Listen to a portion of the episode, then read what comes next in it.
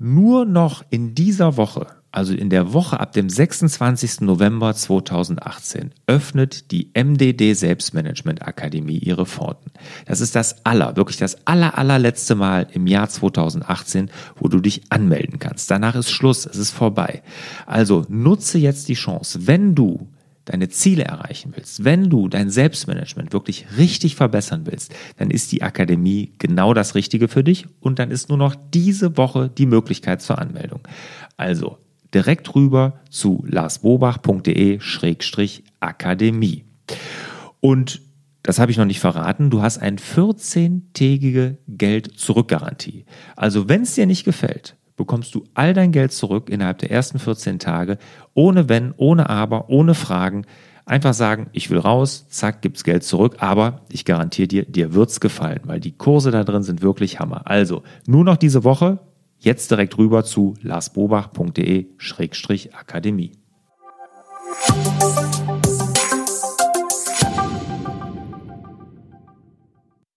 Hallo und herzlich willkommen. Mein Name ist Lars Bobach. Ich gebe Orientierung im digitalen Dschungel, sodass wieder mehr Zeit für die wirklich wichtigen Dinge im Leben bleibt.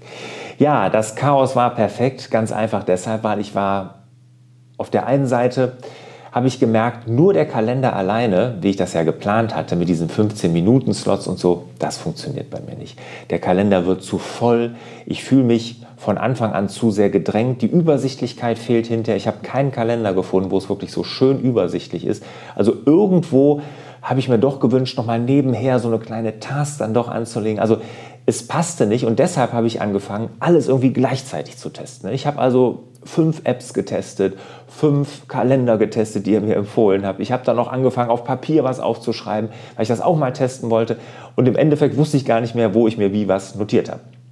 Also, das war nicht so toll und da muss ich jetzt deutlich strukturierter vorgehen und das werde ich jetzt auch tun. Jetzt werde ich immer eine Sache testen und dann im nächsten Video diese eine Sache, die ich die Woche oder jetzt werden wir auf zwei Wochen Rhythmus wechseln, dann vorstellen, also was ich dann in dieser Woche gemacht habe. Nichtsdestotrotz habe ich diese Woche doch noch was Produktives zustande bekommen. Ich habe mir nämlich die unterschiedlichsten Kalender, die von euch empfohlen wurden, mal genauer angeguckt. Fangen wir mit dem ersten an, mit Fantastical. Fantastical, schöner Kalender, tolles Handling, eine gute Übersichtlichkeit, auch die Möglichkeiten da, wie die Termine angezeigt werden, ganz klasse. Ich kann mit echt Wörtern, also ich kann wirklich reinschreiben, Termin 15 Uhr mit John im Steakhouse XY, kann ich eingeben, super toll, das liebe ich, ohne Klickerei. Aber, jetzt kommt das große Aber, für mich kommt er nicht in Frage, weil er keine Farben vom Google-Kalender unterstützt. Schade. Ansonsten wirklich ein klasse Tool, funktioniert für mich nicht. Ja, dann habe ich mir Informant 5 angeguckt. Sehr hässlich. Super hässlich und auch keine Google-Kalenderfarben für mich kommt der nicht in Frage. Nächste App war Sorted. Ich habe mir Sorted angeguckt. Sorted 3 heißt das aktuell und das ist wirklich ein ganz interessanter Ansatz. Und zwar habe ich da einen Task Manager integriert, aber diese Tasks, die lege ich mir direkt auf Termin. Und ich kann auch alle Termine, die er von Google Kalender übernimmt, abhaken. Auch da werden die Farben nicht übernommen, aber der hat eine ganz andere Anzeigemöglichkeit. also er zeigt das anders an in so einer Art ja, Stream, wie die Termine kommen, sodass mir das da nicht so störend aufgestoßen ist. Ich habe aber gesagt, den will ich auf jeden Fall näher mal untersuchen, weil ich habe auch eine zentrale Inbox da, die kann ich auch mit meiner Apple Watch besprechen. Also Sorted werde ich mir auf jeden Fall noch mal intensiver angucken und euch auch hier noch mal vorstellen. Dann Calendars 5 von Riedel angeguckt, den habe ich selber mal empfohlen. Unterstützt Google Kalenderfarben, ganz klasse, das brauche ich. Hat eigene Tasks, die kann ich auch synchronisieren.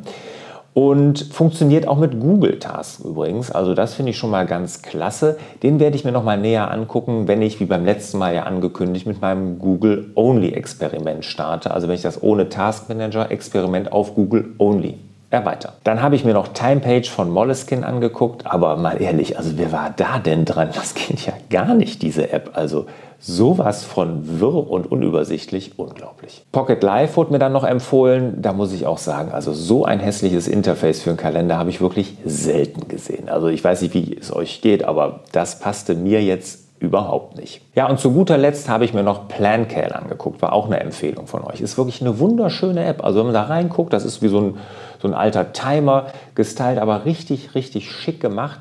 Ganz, ganz schön. Und von der Darstellung auch gefällt mir wirklich gut. Hat auch Erinnerungen drin, also dass ich mir auch mal wirklich was notieren kann zu so einem ähm, Tag oder sowas, was mir ja auch gefehlt hat. In dem Google-Kalender ging das ja nicht so toll. Und aber muss ich sagen, das ist eine eigene Erinnerungsfunktion in, nur in dieser App.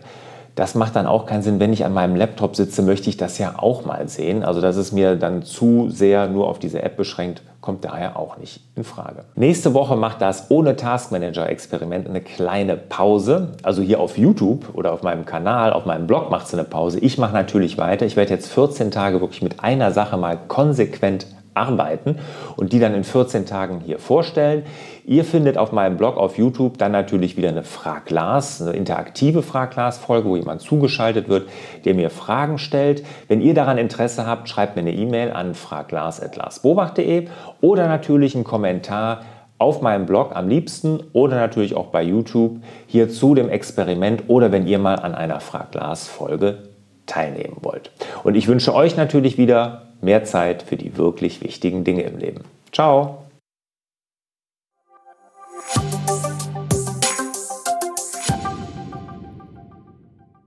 Habt ihr eventuell Themen, von denen ihr meint, die sollte ich mal mit Barbara diskutieren? Oder vielleicht auch interessante Persönlichkeiten, die ich mal hier im Podcast interviewen sollte? Dann würde ich mich über einen Hinweis von euch wirklich super, super freuen. Ja, schreibt mir dann einfach eine E-Mail an fraglars.larsbobach.de.